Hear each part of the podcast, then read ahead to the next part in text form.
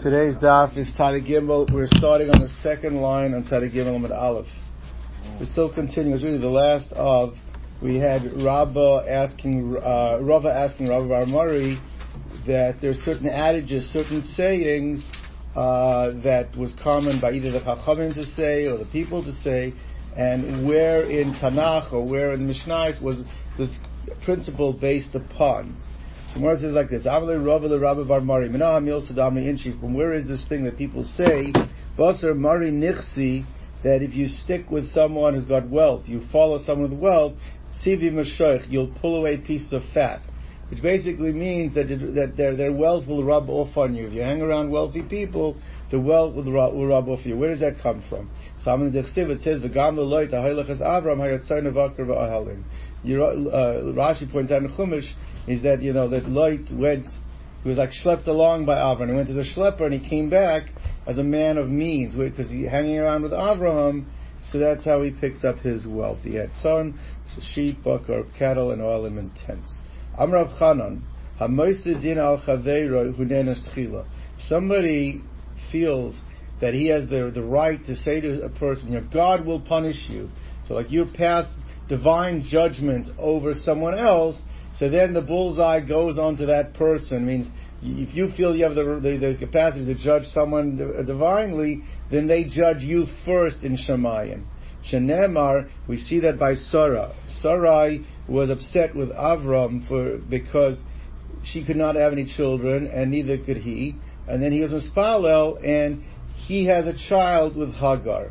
So for two things. Number one, why is he Mispalel that he should have a child, and not that she? And also, she felt that Avram was being complicit, or was at least not taking action in the way that Hagar was treating her.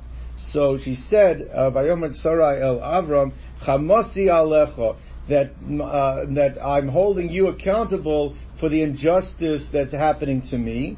And the end of the pasuk says, "Yishpot Hashem beini ubeincha," and let God judge between us. I mean, she's invoking divine justice upon him.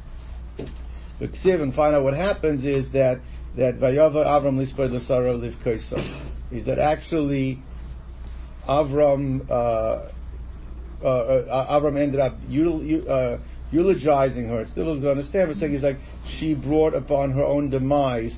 She predeceased him, so she judged him, and she got judged. What's that? Doesn't have to be next to each other. The point is, is that she did it, and then she died early. That's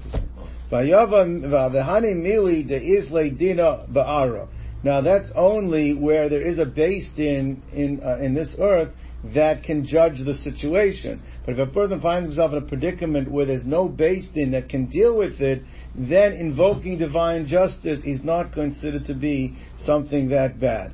So Taisva says, so what, what about Sarah? So she said she had the basin of shame. She could have, she felt an injustice being done towards her. She should have gone to the basin of shame. She should not invoke divine justice. Am Rabbi Yitzchak, The pasuk says that if you oppress the uh, the poor, then, and, and, and, and he will cry out to me. I think it's about the pledges by taking the mashka, not returning it. It says that uh, Yitzchak Eli will cry out to me, and then pasuk says, and Hashem will come down with fury and with anger, uh, and, and, he will decimate them. Doesn't say him; it says them. So. Uh, so the Gemara is saying is because sometimes the fury is not going to come on the perpetrator, the fury will come on the tzoek, on the one who is crying out as well, and even more because he is invoking divine justice. He's like saying God, that he's crying out will be God will punish you, then he ends up getting punished as well. The same concept. Woe to the one who cries out, sometimes Yoser min more than the nitzak that the one who is crying out about means the perpetrator. Time Nam Yachin, the Brisa supports it. It says Echad Nitzak b'mashmo that the pasuk says that Rashi brings down Varati eschem. I will decimate both of all, both of you. Means the tzoak and the nitzak. However, sometimes the tzoek gets punished before the nitzak. Why? Again, this idea because he's invoking divine justice. He's like saying God will punish you. God will punish you. That's the clear way to end up getting punished first. That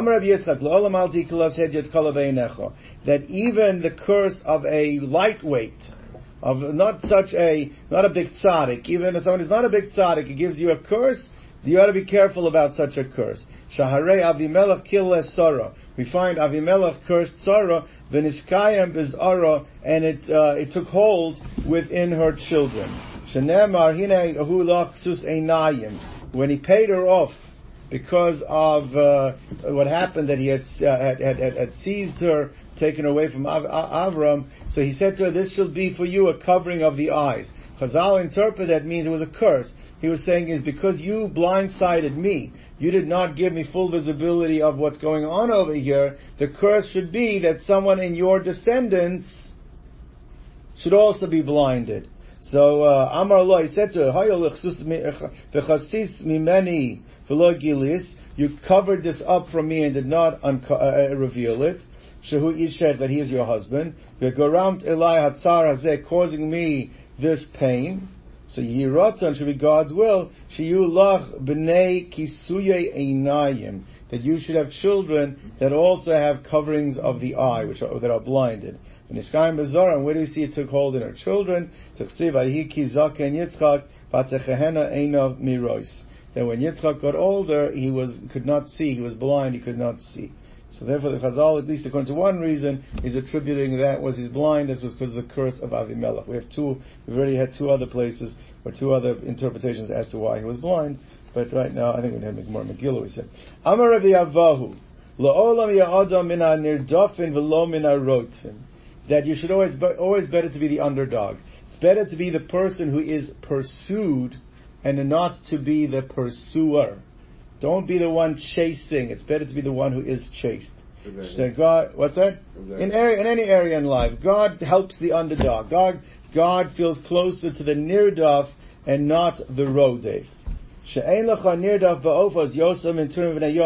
Because the most pursued, the most, the greatest victims among the birds, they're the prey, are the pigeons and the turtle doves. And yet those are the only ones that are kosher to come on the Mizbeach. Those are the ones that, uh, that God uh, likes. I think it's Ov Hashem Nirdaf. There's a pasuk like that that God loves the underdog, the, pers- the pursued party. Weiter. All right.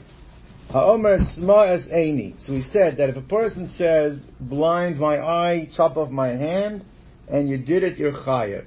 If he says a simple way of reading the Mishnah, the way we read, read now, um, he says, do it even and even and if you do it, almanas liftar, I will exempt you, he is still chayiv. But by property, if he said, do it, go burn my clothes, you know, then you're chayiv. Almanas liftor, we say by property, then you are potter. So one wants to know, Amalei Rav Asi bar Chama Rabba should be the right girsa. Rav bar Chama said to Rabba, My shno reisha, my shno sefer. Why does the stipulation not help by physical damage, but it does help by property damage. So Amalei, Reisha, Lefisha, Ein Adam Meichel al Reisha Evarim. But in the Reisha it is because a person, the Mechila that somebody gives you to chop off one of his uh, primary limbs, that the tips of his limb, that that's not considered a real Mechila. So even when he says Almanas Liftor, you cannot accept that. That's not something that accept. But by property, that is something you can accept. Almanas Liftor works by property.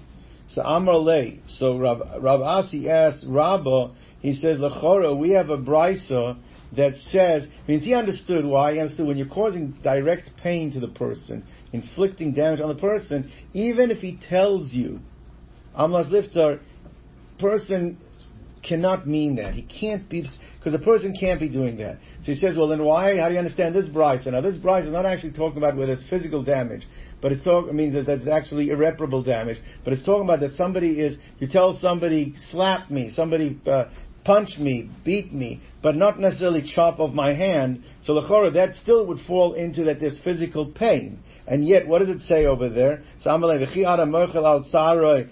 to what your cheshbon is, a person not mechmechel al gufoy. So how would a person be mechel al saroi? The sanya physical body pain. We said hakeni tsaeni beat me, uh, wound me, almanas liftar, and you will not be held accountable. Putter, you're exempt. Now, using your logic, the difference between body and property is by body a person can't be meichel, even if he says it, then why in the brisa that we just quoted does it say Almanas lift or Hakeni Ptsoeni, and there Taka it works. The Almanas works. So Ishtik, so Rabba answer, uh, remained silent, meaning he had no answer. He could not explain, the way he explained our Mishnah doesn't fit with his explanation of the brisa. At least that's what he thought. So Amar Midi Shmielach Baha. So he said to Rav Asi, you, have you heard an answer to this? You're asking me the question, but have you heard any interpretation that would help uh, reconcile the the, the, the, the, the ratio with the safer with the brisa? So Amrav Sheshis, uh, I don't know, uh, uh, the difference between limbs and son. So, uh, who is it? So, uh, so Amar uh, Rav Sheshis. So I don't know if this is Rav. Uh, did I skip something here? Am, yeah, Amalei Hachi Am Rav Sheshis. He said that Rav Asi said this is the way Rav Sheshis explained the difference. Mishum Pagam Mishpacha. He says the difference is that when you are paying for the damage, the, the, the irreparable damage of the limb, what you also are paying over there is not only the embarrassment, it's not only for for uh, it's, not only uh, not only both, but the, the payment is not only the way it impacted you, but if you are now walking around the rest of your life with your arm missing or your leg missing, there is a begam mishpacha. It's actually you've, you've embarrassed the family, you've defamed the family. You, so therefore, like this, now it makes sense. If it's talking about an irreparable damage, so not just your own physical pain, it is the damage to the family. You can't be moichel on that. If it is property, property could be moichel on. If it is pain that's affecting you, getting a slap, it's not affecting, it's not going to be something you're walking around like that the rest of you. So there you can be moichel on it as well. So that's the difference. When it's irreparable and it's causing damage to the family, that is not something you'll be moichel. It's called pgam mishpocha. So itmar. Uh, we have a uh, machlokas amaroyim. Rab Oshia Amar Mishum Pgam Mishpocha. So Rab Oshia says the same thing as Rab Sheshis is that the that the reason that you cannot be moichel and almanas liftor doesn't work by the irreparable damage is because of begam mishpocha. Rava, this is why the Bach changes it, because Rava does not agree with the kasha asked by Rav Asi. He holds that Rava's pshat is correct and there's a distinction. He says, Mishum she'en avarim shaloi. He says there still is a difference by saying a person could never be moichel where it's chopping off the top of his limbs to where a person's getting a slap. A slap, yeah, it is pain, but it's pain that is not going to be forever. So that he holds a person could be moichel on. But Rosh Avarim, which is our Mishnah, which is chop off my hand or or, or, or, or, or blind my eye, that a person cannot be moichel. So basically, Rava is agreeing with Rabba's chiluk. He's not agreeing with Rabasi's question. That's the pshat in in in Rava. He doesn't have to come onto No, he doesn't agree with Pramishpacha. That's not the pshat. It's not Pramishpacha, eh, according to Rava. Rabbi Yochanan Amar, Rabbi Yochanan says the whole pshat in reading the Mishnah is completely different. The pshat in reading the Mishnah is the way the Mepharshim explain. What Rabbi Yochanan is going to say is basically, is a person is can, can be moichel on anything. You can even be moichel on Rosh Evarim as well, technically. But you have to analyze the response. Was the response being said sarcastically, or is the response being saying that he actually he means it seriously. Generally, we will assume that if something is causing a person irreparable harm, that there the chances are he's being sarcastic when he says yes. When it's when it's uh, and that's why that's the example that he learns in the Mishnah. He learns the Mishnah reads like this. The way we read the Mishnah originally is that a person says, uh, "Chop of my arm, chayev." Chop of my arm, almanas liftor. Who's saying the almanas liftor? The victim. Almanas liftor, still chayev. The way he learns it is the guy said chop of my arm. Then the the perpetrator, the person who's telling to do it, he says, Almanas liftor, will I be potter? And he says, yeah, yeah, right, yeah. Sarcastically, meaning in that case where he said it in such a way, then the Almanas liftor would not work. But Enachinami, if he says it in a way that he's serious, or let's say he's the one who introduced the almanas liftor, which means then taka you would be potter according to Rabbi Yochanan. And the brisa is when it says that uh, when it says that the person is going to be chayiv, he's saying is that even if the person says no, you could be chayiv. Because you can chop, uh, go burn down my, my, my house. He says, and I'll be, uh, and I'll be potter, will I be, I mean, will I be liable? He says, no, what do you think I'm telling you? No, what, I mean, there where you say the no, it could mean yes. So if Yochanan says you have to look at each situation. There's a no that can be yes, and there's a yes that can be no. You just have to see what the level of sarcasm is relative to the situation to see what is considered to be what it means. So let's read Yochanan's side. So if Yochanan Amar Yesh Hein Shahul Kalav, there's a yes which is like a no. Yesh Lav Shul and there is a, a, a, a no which is like a yes. And therefore, and the says Tanya Namiyachi. The Gemara brings a brisa to support Rabbi Yochanan's contention. Uh, Hikeni Pta'eni. The person said, the victim said, you know what, why don't you beat me? Why don't you wound, why don't you wound me? The, the, the, the, the guy you're asking, the perpetrator says, Almanas lifter. He says, but I, am happy to do so, but will I be potter? V'amar lo, hey, he said yes. Says, uh, hare yesh hein shukalav. So therefore, there is a yay, a hain, which is like a lav. And you have to see how he said yes. Did he say, yeah, right. That, you, you really think that's what I wanted you to do, or is it yes? I want. So you have to know there is a yes. There could be no. I, you, that you, you, you, you either yes, yes. Why else am I telling you? Or you, so there's a yes that could mean no, or there's a yes that could mean yes. Kras ksusi almanas liftor. So again, kras ksusi tear my clothes, and the guy says almanas liftor. Will I be potter? V'amar lo lav, and he says no. So he says, "Aray lav gain." That's the lav like it's yes. So by that's generally it could be the other way, but the more saying the the norm. The norm is if you say "hurt me" or, and he says yes, he generally will mean no if he's being sarcastic. If he says "tear my clothes" and he says no sarcastically, that generally will mean yes. And that's exactly the answer that Rabbi Yochanan gave to explain our Mishnah. So you have to learn our Mishnah then, even though there's pieces missing our Mishnah, because our Mishnah doesn't say the response of yes or no. We don't have that in Mishnah. Rabbi Yochanan learned that's what the Mishnah is referring to. Let's go back. I guess the non-familiar would be if it's handwritten in a contract. Well, again, you can't. Uh, you can't. You can't infer sarcasm from a handwriting, right? So you assume it's not. Right. Serious. Talk more about it. Shaver es kadi kra es ksusi. I don't know what today. In, in normal law, if a guy today says, "I want you to chop off my arm," I don't know. Yeah. All right. Well, today you can sell body parts. You know. No, but it's interesting. Yeah. It's a uh, psychological condition where people. If you hurt somebody in uh, don't, civil law, you're violation against the state also, so it's not just a personal thing. No, well, let's say he doesn't die. You can sign a release. You can sign a release. If You there's have a- you have a some sort of consideration. people It's a contract. The limb that they have is disturbing them. Yeah, and I'm saying, is it a they state have versus removed. somebody Uh, when you do and then capital? have this If the person dies. wonder- Oh, uh, for a I mean, there's a whole process where you can. Yeah. I wonder whether Yeah. afterwards Can't they say, wait, you know. no, didn't want that. Right. Yeah, but is he able to? Doesn't he still get a lav from hitting someone? Yeah, we're not talking about where that. We're not talking, we're talking about financial responsibility. We're not talking about whether it's mutter to do or not. They don't give you the option. Shaber es kadi kras ksusi chayiv. So we said that if you tell somebody, uh, you know what, break my jug or tear my clothes, you're still going to be chayiv. You still need the almanas liftor. Without the almanas liftor, you still chayiv. Now the Gemara assumed right now what's the case.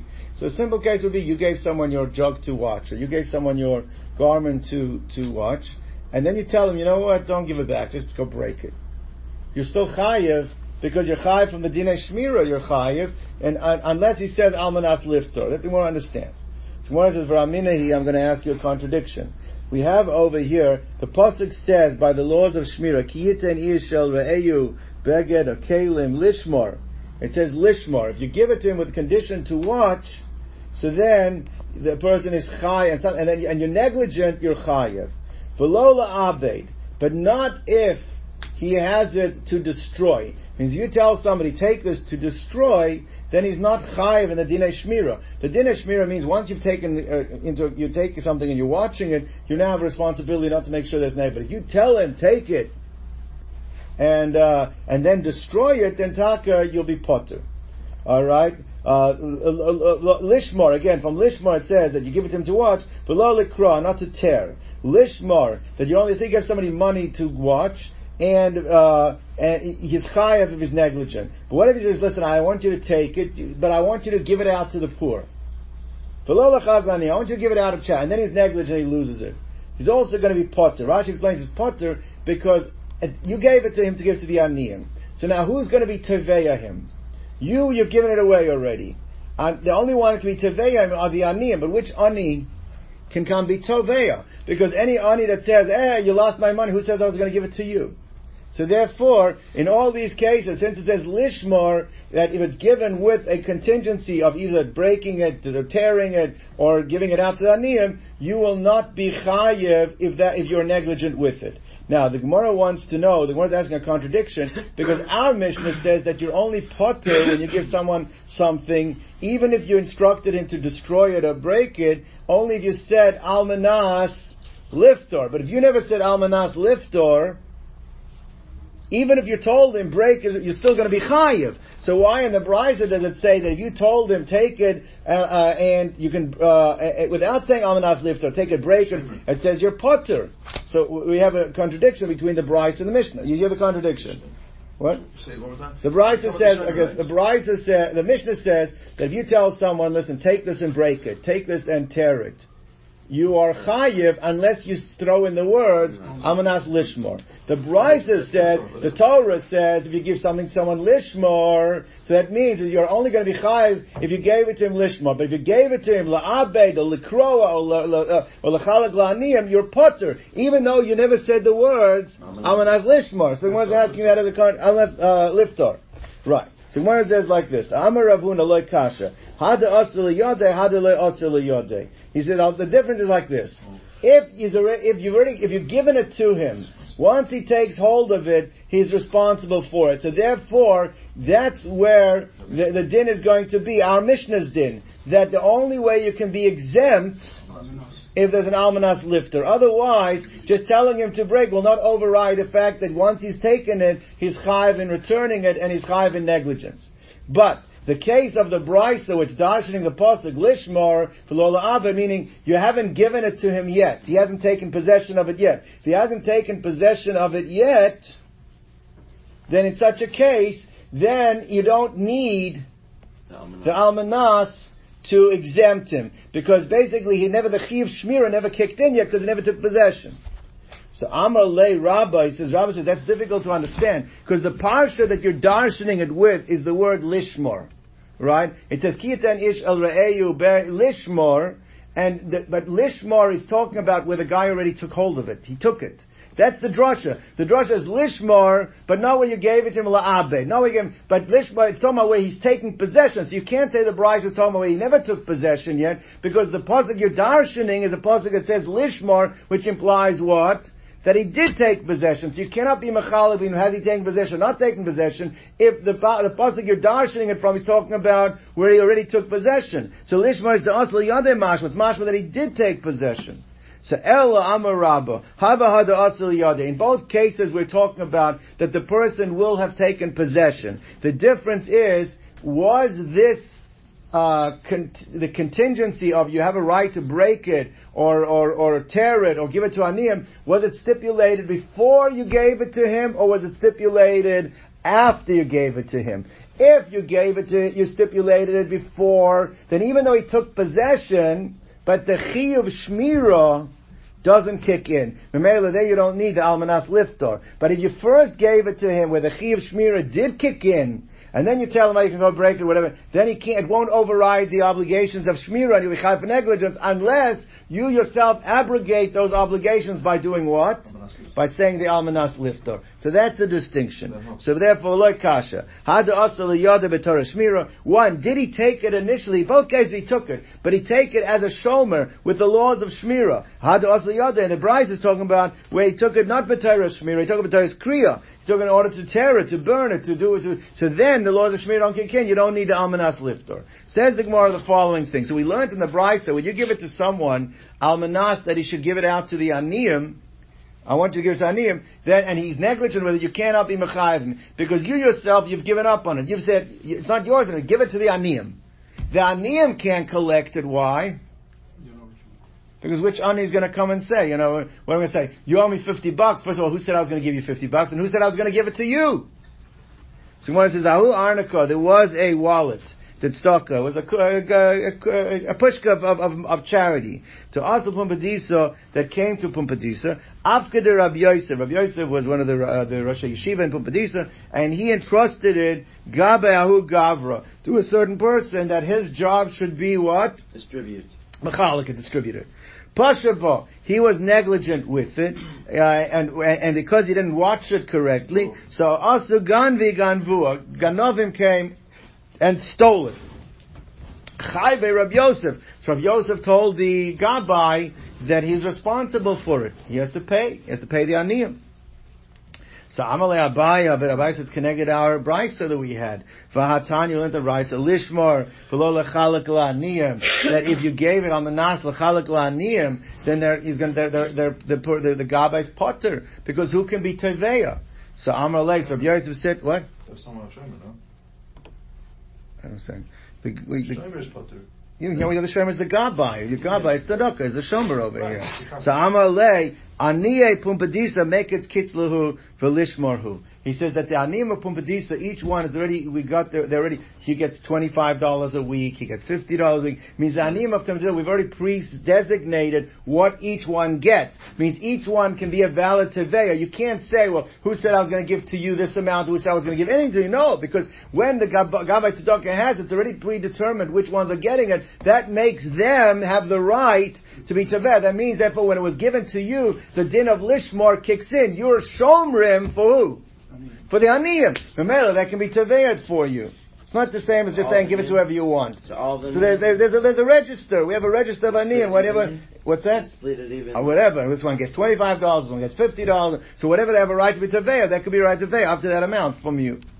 Alright. Hadran alach ha'chayvel, hadran alach ha'chayvel, hadran alach ha'chayvel. We begin by Ezra Shem, the ninth parak of Maseches Baba Parak HaGozel Eitzim. Alright. We learned earlier in the Masechta Samach Vav, we learned that a person that steals, even though the Torah is talking about Gzela, we learn how Gzela and Gneva have the same halacha legabe this. It says a Heishiv es HaGzela. There is a, uh, a, a mitzvah asay actually to return the Gzela, the, thro- the Torah throws in a couple extra words. What are the extra words? The Heishiv es HaGzela, Asher Gazal.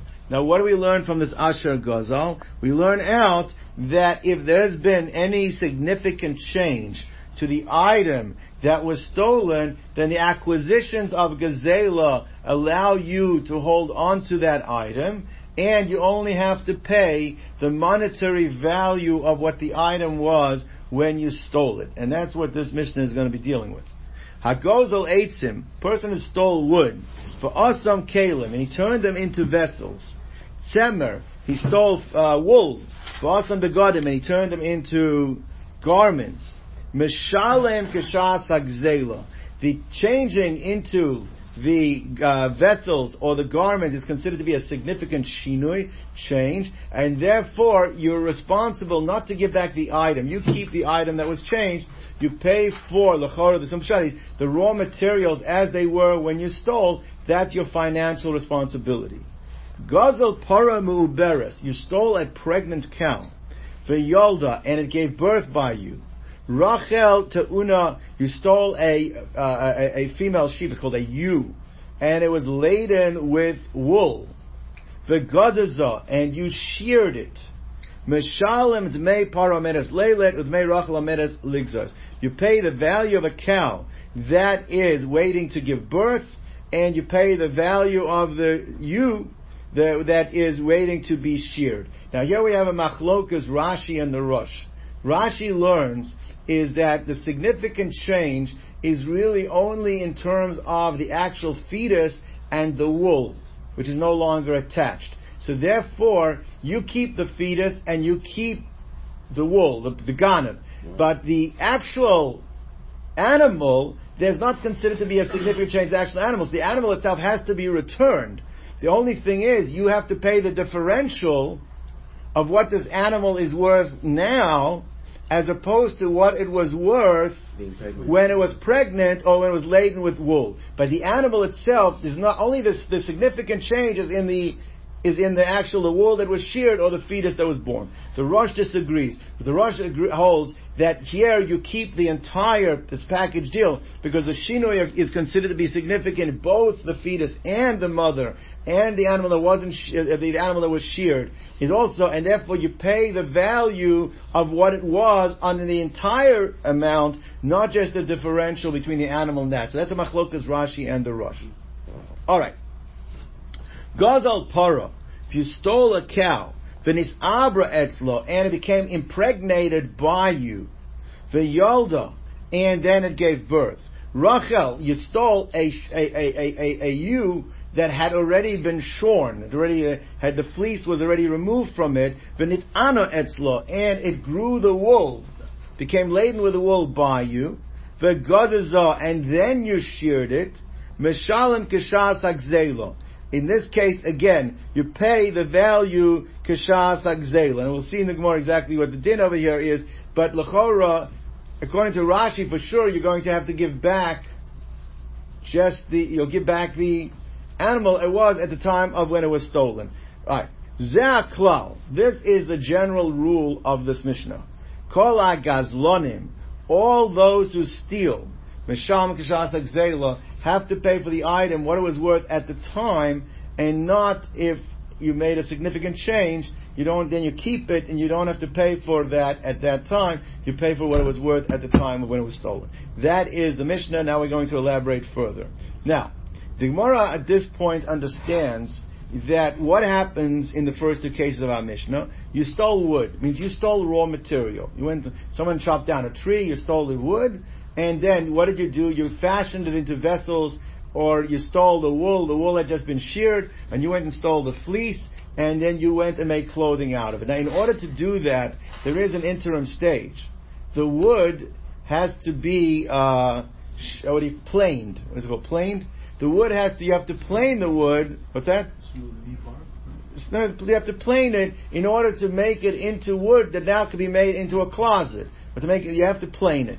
And, the, and, and also, you don't just take wool that was just uh, sheared. You have to you have to bleach it. There's a process that has to happen, and then you make it into a garment. So the fact that our Mishnah is only saying what makes it significant as a shinui that you don't give it back is only once you actually made it into the closet, or only once you made it into the garment. It implies that the processes that are in the interim are not significant enough to be called a shinui. Because otherwise, then why did you give me the example of only at the end when you made a closet? The chora it's already considered significant shinui when I when I had to wash it and bleach it and spin it. And, that those should be the significant shinui. So it's mashma, that's not considered significant shinui. The only thing that's considered significant shinui is when you fashioned it into the final product. That's the simple understanding of our Mishnah.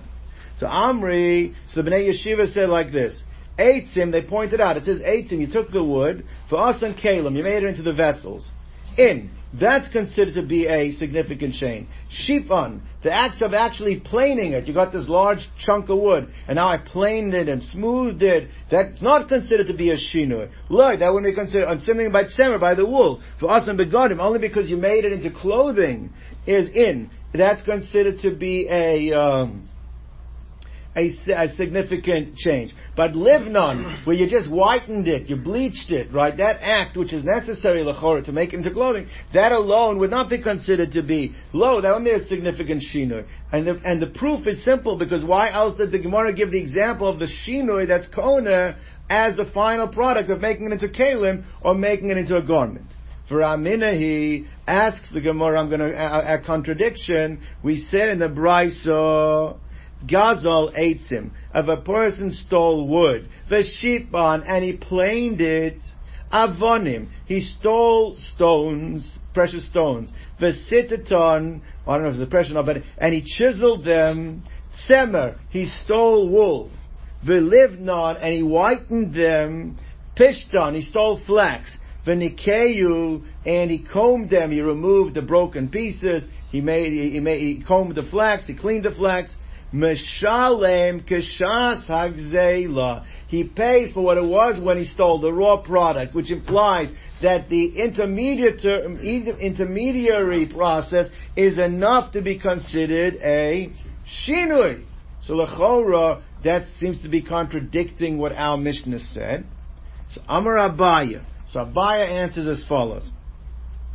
Now, what Abaye is going to learn, it's going to be a big machlokas here. We're going to have different, uh, uh, a number of different shitas.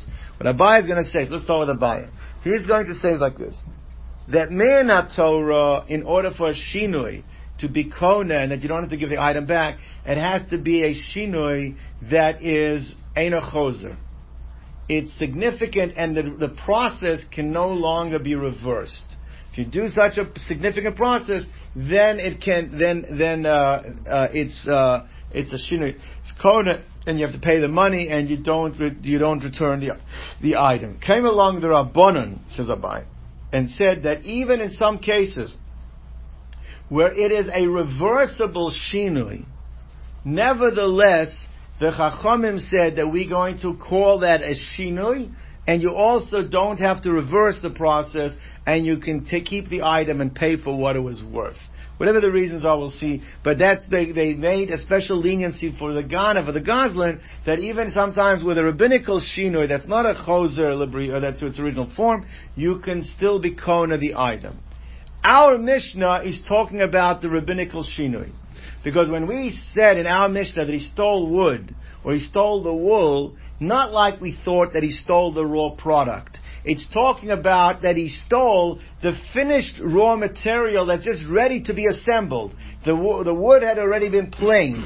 The wool had already been whitened. And therefore, all that was necessary, let's take the case of the closet. All that was necessary to do is put the closet together. Now, that's really a shinui that's choser. Why? Because you can uh, disassemble the closet and you're back with the planed wood which he stole. Or we're going to see the garment also. It was garment that already, the, the, the thread had, was already, the thread was made. It was just ready to be weaved. You can unravel the weave.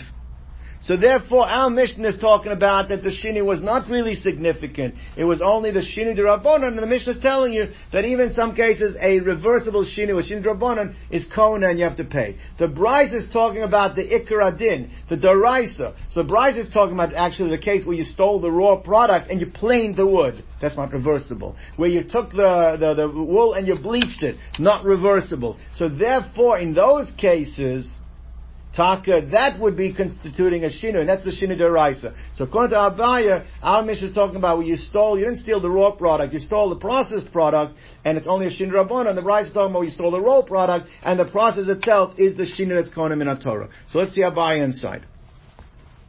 So Amar Abaye, Tana Didon, Katani was teaching us Shinu derabbanon, the rabbinical Shinu, the Hadra, that is reversible. For Kol Shekain, and for sure that our Tana of the Brisa would of, of the Mishnah would agree with the Tana of the Brisa that if it's a Shinu de Raisa, that if it's an irreversible Shinu, it will be Kona. So therefore, Eitzim, what's the case of the Mishnah? When you stole the wood for Asan Kalim and you made them into vessels, that's talking about Be'etzim Meshup, and you stole the wood that already had been planed, and therefore always was the assembly. Umay Nihu, what is that Nesarim? You stole planks. You stole ready-made planks. The Shinu Dahada Libriyosahu, that is a Shinu that could go back to the original form of what you stole. Di Boy Mashliv Lahu, because you can just pull it apart. You can disassemble the cloth and you're back to your planks. Semer, when it says that you stole the wool for us and the begodim and you made them into clothing, that's but Semer tovui. You stole a ready, you stole wool that had already been spun. You stole the thread that was spun already. The shinu dehadal briosa, because this is considered to be what you did with it is a reversible shinui. Who? To eat boy because you can undo the braid, you can undo the weave, and therefore just go back to being the, the spun thread again. Then the only thing is that the midrabanan, you already went and made it into a garment. The halacha is shinut, even it's a shinut choser, it's midrabanan's kona. The kol shekain shinu deraisa, and for sure, if you stole the plain the the the the the the, the, the, plain wool and you and and you did a shinui to it, you went and you uh, bleached it or something like that, that you would be chayev. It, it would be already. I mean, not chayev. You would be uh, kona it, and you wouldn't have to give it back, like the Brisa says.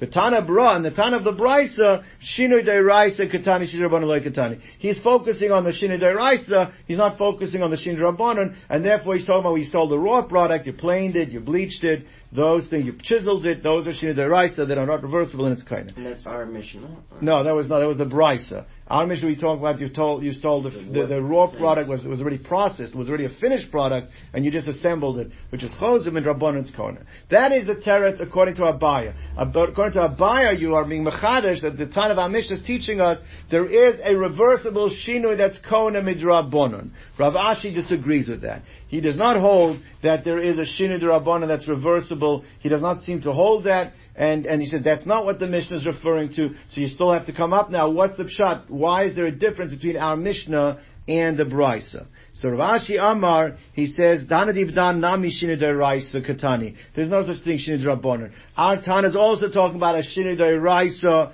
which he holds is an, an irreversible Shinui in its Kona. Eitzim v'asan kalim. What's it talking about where you stole wood and you made it into a vessel? You know what the vessel is referring to? A, buch, a buchani. A buchani is a pestle. You know what a pestle is? That's the, the, the clump of wood that you use to smash grain in the mortar. Just try to crush. Now that, all it requires to turn it into it is planing.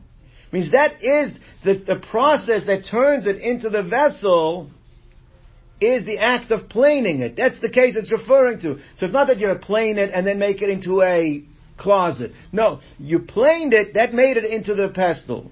The Hainu Shipon, which is our Mishnah, which is the same as the Brisa. There's really no difference. The same process in our Mishnah, which makes a Shinu, is the, is the, is the, plane, is the planing of the Brisa. Semer, the case of the wool. Vasan begadim, and you made it into clothing. Namte. Namte means like this. Namte is felt. You know what felt is? Felt is you take wool and you press it. You press it down. Now it's not reversible. Now in such a case, you don't have to bleach the wool. The wool, right away, you can make it into, it's like very uh, rough clothing. It's like felt, you can make it by pressure, by, by pressing it down. So our Mishnah says, if you have raw wool, and you turn it into clothing, what did you do with it? You pressed it and made it into felt, that's considered a shinui. That's our Mishnah. Our Mishnah is not talking about bleaching because you don't need bleaching in that case. The Brisa is saying is, let's say you don't want to turn it into felt, you want to make it into a smooth, uh, into a supple, soft garment, then the first step would have to be is you have to whiten it, you have to bleach it, then that would be considered the shinui. So there's no contradiction. In both cases, they're doing different processes, they're not contradicting. Our Mishnah, you don't need the bleach because you're making felt. Felt and what makes it is the, is, into the garment is the pressing, that's a shinush that's not chayzer, that's a shinush deraisa. The Brisa is talking about, I'm not using it for felt, I want to make clothing out of it, so then the first process that makes it irreversible and it's going to be kona is what? Is bleaching. Is the, is the whitening, is the bleaching. And also, so it's all deraisa. And they're all deraisa. So therefore, so shinu de lo hadar, uh, uh, uh, so therefore, the nam to hainu shinu de lo hadar. Says the Gemara like this.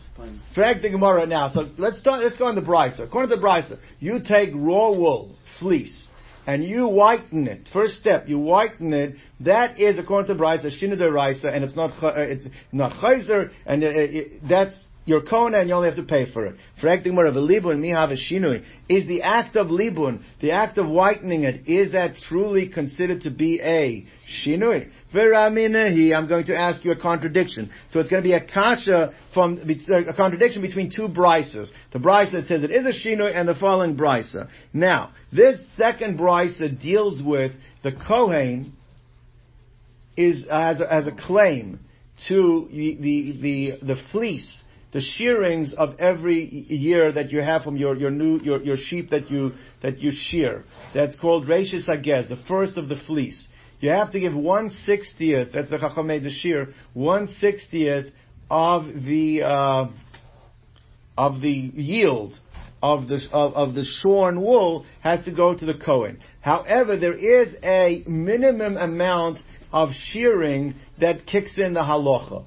You have to have a minimum amount, a certain amount. I think it's five sheep, each one producing one and a quarter selah worth of, of wool. Uh, there's an amount that is an amount. Now, what happens over here, if the Kohen, I mean, if the Yisroel does something significant to create a shinui in the wool before the full amount has accumulated, he's kona it, and it's not mitzarif, It does not combine to the amount to kick in the din of Rashis Agez. So this Brisa is dealing with what is considered to be a significant change that does not allow that wool to be mitzvah to the mitzvah of the chiyuv of the Rashis Agez. So it says, Lo hispik litno lo. If you did not yet give it to the Kohen, ad shetzava'o, until you dyed it. You dyed it. Now the process of dyeing is they would first whiten it, and then after it became whitened, they would stick it in a uh, pot and cook it with a dye, and it would change the color. So it says, if you dyed it,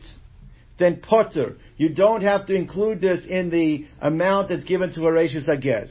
Livno v'loitzava'o. If you just whitened it without actually dyeing it, then chayav, then you're still obligated to give it as Reshel Agez. It means it's not significant uh, as a shiner. So it's a direct contradiction with the first brisa that we had, because the first brisa is by a goslin that shinui, eh, the the the the, livnoi is a shinui and your kona. And according to the the case by the Kohen, it's not a shinui. Now there's a difference between the kinyan of both cases because by a goslin you have to pay.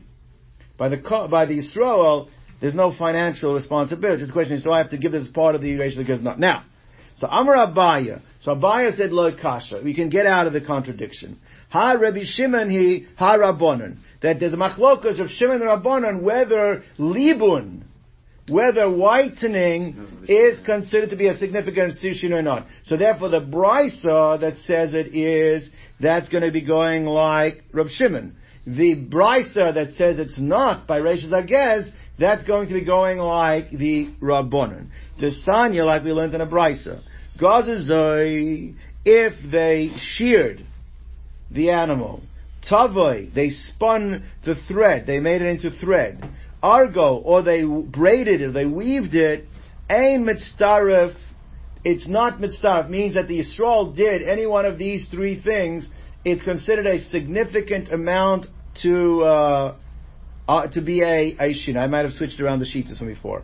Rav Shimon Omer, Livnoi, Rav Shimon Omer, Ein Mitzdarev. That whitening alone is not considered to be a significant shin. I, might, I think I switched it around. So therefore Rav Shimon holds Libun is not, and therefore Rav Shimon is like that second brisa, and the Chachamim hold Livna is, so therefore the Chachamim is Mitzdarev means, uh, no, I was right. I'm sorry, I didn't read it right. Livna ein mitzdarif. He holds that livna, even whitening is ein mitzdarif, it is considered enough of a shino. I was right. I'm sorry. Livno is considered to be a shino, and therefore it's not mitzdarif. It not accumulates to the amount given. And the Chachamim said no, that livno alone, it has to be dyed.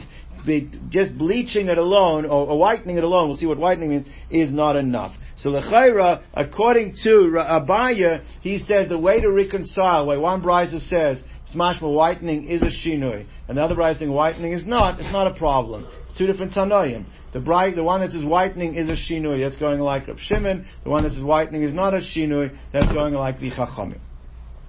Rava Amar Hava Harab Shimon. You can say that both brises are going like Rab Shimon. You don't have to make it a machlokas of Shimon and Rabbanim between the two brises, even though there exists a machlokas, but it doesn't have to be the two brises are arguing. Why? Because like kasha, had naftse nefutse, had sarke seruki. It seems that there are two ways to bleach, to whiten. One is where you hand combed, you picked out, you have to pick out the schmutz so if you did it by hand, it's not as effective because you don't get everything. And therefore the, the whitening process, after you do that, will not be as significant as if you combed it and you whitened it. So therefore there's two different levels of whitening. There's whitening where you first clean it by hand, which is nafse nefutse, and that is not considered to be a shinui. And Rashi says kulahai. And the second case, the, the, the, second way of doing it is maybe much more tedious. You have to actually comb out all the impurities. And in such a case, then the libun is considered to be a shinui. So therefore, that's how, that's the answer given by Rava. Rav Chia bar Avin Amar, he says, Hada chavre chavre, hada kabre kavruye. He also says that there's actually different types of libun, the different times you do it. Uh, kavre is where you do it with it's with, with, with, with sulfur. Is it actually a bleaching process that whitens it with a chemical with using sulfur to whiten it? In that case, Where you use sulfur, that's considered to be a significant shinui. But in the other case, where you ju- where you just um, What's the what's the lashon over there? Not kavre kavruye is uh, I mean the uh, chavre chavre, is I guess it means that you're just like you you whiten it by washing it out. You don't add any chemical uh, uh, component. So in such a case, then it would be it would not be considered to be a significant shinui. I think Tosfos says over here is that there's like a middle case. There's a middle case, meaning meaning that we had a machlokas between. That explains the, the two brises. So one brise says that it's not a shinui. That's referring to where you just washed it out. The brise that says that it is a shinui is where you use sulfur. What about the machlokas of Shimon and the Chachamim? Where do they argue? So the the Tosfos says like this: Travayu alibida kula alma. The chavre chavruya afilu of Shimon lo have a shinui. Right? It's not considered to be significant. The chavre chavruya afilu rabbanan have shinui. All right. So where is the actual? So there's like a middle case over here. What's that?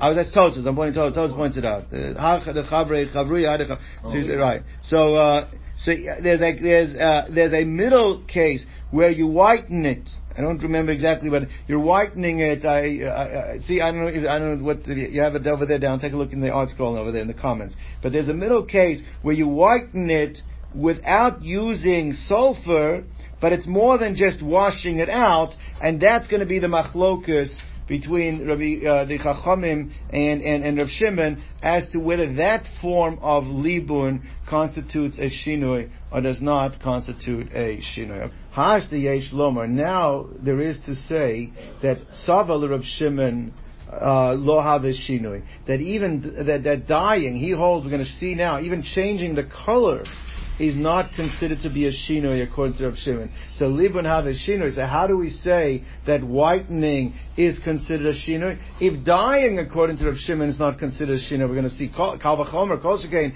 just whitening is also not. The sign we learned in a brayso, gazaz, rishon, rishon, utzavo if the Yisroel was shearing his animals, and as he was shearing each fleece of its on its own, he was dyeing it so it did not accumulate at one time to the amount that one is required to give Rashis Agez.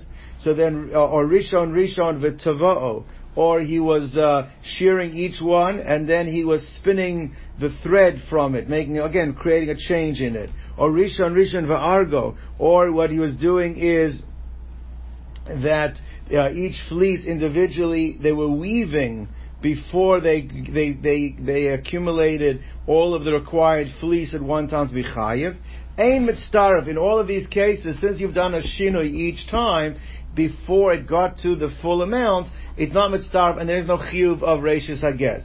Rav Shimon and Yehuda, Aimer Mishum Rav Shimon, that's the key here, he's saying in the name of Rav Shimon, he said, Sava'ai, if it was dying it, then mitzdarv. Dying alone is not constitute enough of a shinui to be considered significant enough change to take it out of the chiyuv of Reishis Hagez. So what do you see? We see here Rav Shimon says that even dying is not does not constitute a shinui. So how could you say yesterday that according to Rav Shimon, bleaching or whitening alone is considered to be a shinui? So Amrabai Kasha. It's two different opinions as to what Rav Shimon said. Ha Rabbonon, I'll leave it to Rav Shimon. One, the Shita yesterday, which says Rav Shimon without saying anybody's opinion of Rav Shimon, is the Chachamim's understanding of Rav Shimon, that even whitening alone does constitute a Shinui.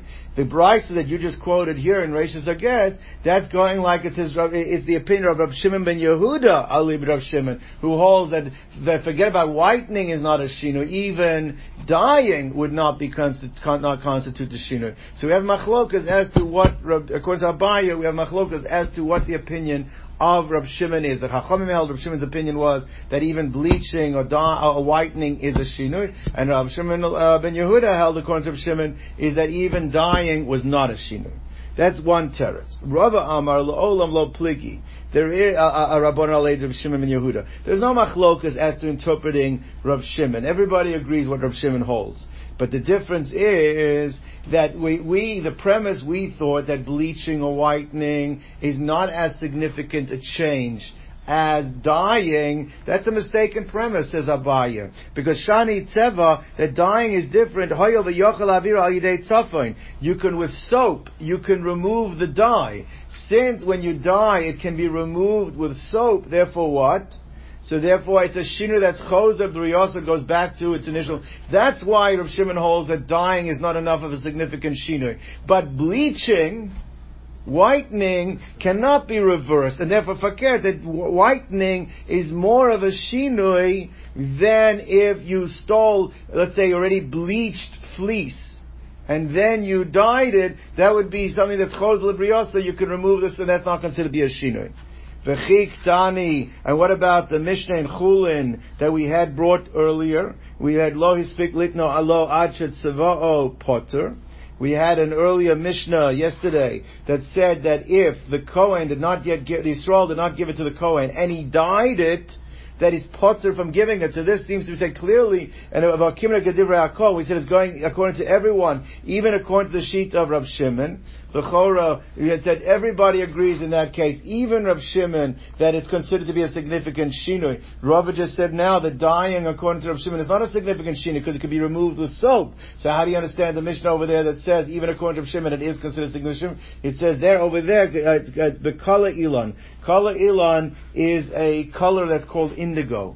Now this specific dye is the law of avar. It cannot be removed. Once it stains, you're not going to be able to get it out. So there is, that's the Mishnah over there that says it's considered significant shinui. It's Davka talking about when you dye it in indigo. But all other colors that you dye could technically be removed with detergent, with soap, and therefore, according to Shimon, it's not considered to be a significant shinui. That is the teretz of Rava. So Rava says that that there's no machlokas in Rav Shimon's shita. You just have to say he holds taka shinui is kona, but bleaching is is worse is more significant than dying. Rava didn't give that teretz. Rava said there is a machlokas in understanding of Shimon's shita. Amar Abaye, Mora goes right. Says Rav Shimon ben Yehuda, Beis Shammai, Rav Elazar ben Yaakov, Rav Shimon Elazar, Rav Yishmael, Kurlu, Sviralu. All of them in some capacity hold. It might not be exactly they all hold the same opinion, but in some capacity they all at some point hold shinoi bimkoma omed that a shinoi remains in its place, which means that uh, uh, that the fact that there's been a shinoi does not uh, change the object's ownership that the fact there's a shino, it still remains the, the object of the original owner, or the status. It, the, the shino does not change the status of the object. We're going to bring down each one of these tanoim, show at some level, or some capacity, because there's been a shino, does not change the original either jurisdiction or status of the object. So when somebody steals something, that it's The chor, that's shino is not kona. That's what we're saying. So Mora says like this: Rab Shimon ben Yehuda Hada Amran. Abaye l'shitaso brings a ride from Shimon Yehuda because he said uh, that even if you dye it, remember Abaye, Abaye, even if you dye it, doesn't change the fact that you're still chayav. Um, uh, Rashis Agez on it. It didn't. So therefore, that's a raya that Rab Shimon held that Rab Shimon Yehuda held that that that the shina become omed. Beis Shammai. What about Beis Shammai? Mahi from where we see the sign we learned in the Brisa. We had this uh, earlier in the Masechta. We said like this that a, there is a pasuk in the Torah that says that there's certain things that you're not allowed to bring to the Beis Hamikdash because it's a state, so it's considered an abomination. And one of the and the, the one of the cases was esnan zona. Esnan zona. If you use uh, an item, an uh, article, an animal to pay as you to use as consideration for services of a zona, so that item becomes stigmatized, and you can't. It's, it's, it's considered an abomination to bring that item to the Beis HaMikdash now, but the, the zona wants to offer it in the Beis HaMikdash, she cannot. It becomes disqualified. So we said over there, it's either a, an animal that's used to pay a zona, or if you switched a seh for a dog, something that, um, a, a machir kelev, you purchased a, a dog with a seh, those two items cannot be brought to the Beis HaMikdash. So we learned, it's in the Brisa as follows. It says, Nasan lachitin besnana. Let's say, as part of the consideration, wheat was given. Besnana as the uh, an exchange for her services. Asan solis. Now she went and she ground it into flour. Or you gave zaysim, you gave olives, asan shemen, and they were made into oil. Anovim, grapes, asan yain, made into wine. Tani chad, on one hand we have a brisa that says asurin, it's usur, that it's usur to use these items, even though they've, they've undergone a significant change, they still are disqualified from bringing to the Beis HaMikdash.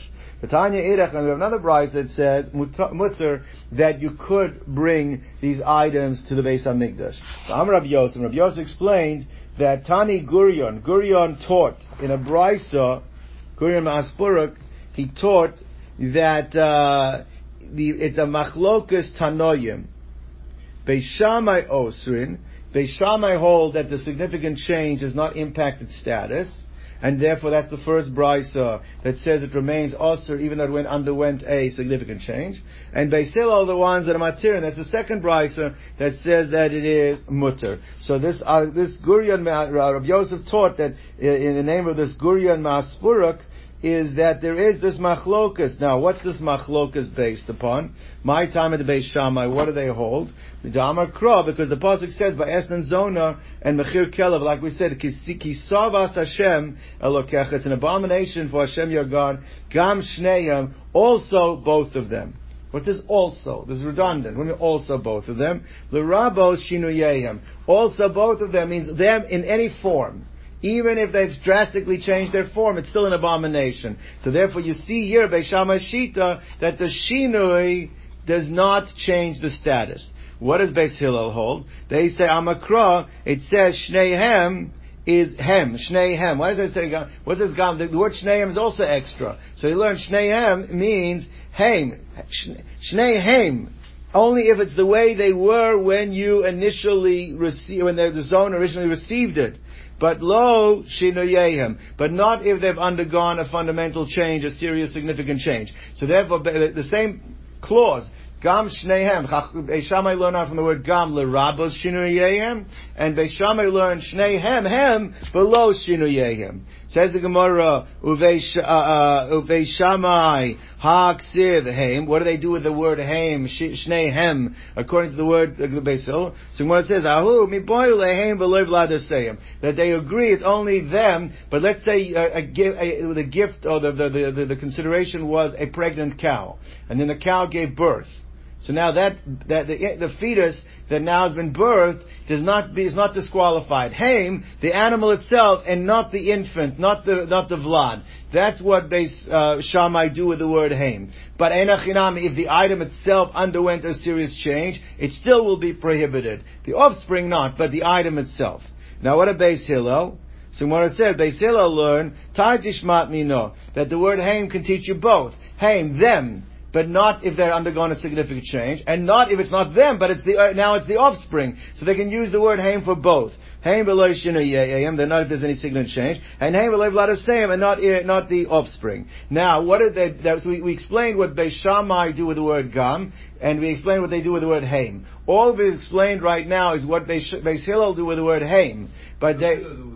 That's the question. Nami haksiv gam. What do they do with the gum? So Gemara says gam lebeis Hillel kasha. So that is difficult according to Beis Hillel. It's not it's not clear what they do with that. But nevertheless, you see that Beis Shammai disagree in the primary concept. According to Beis Shammai, even if there's something's undergone a significant change, it still retains its status of prohibition. So that was what what, what Rabbi was saying that according to Beis Shammai is that uh, that the shinui bimkomo omed it remains in its place.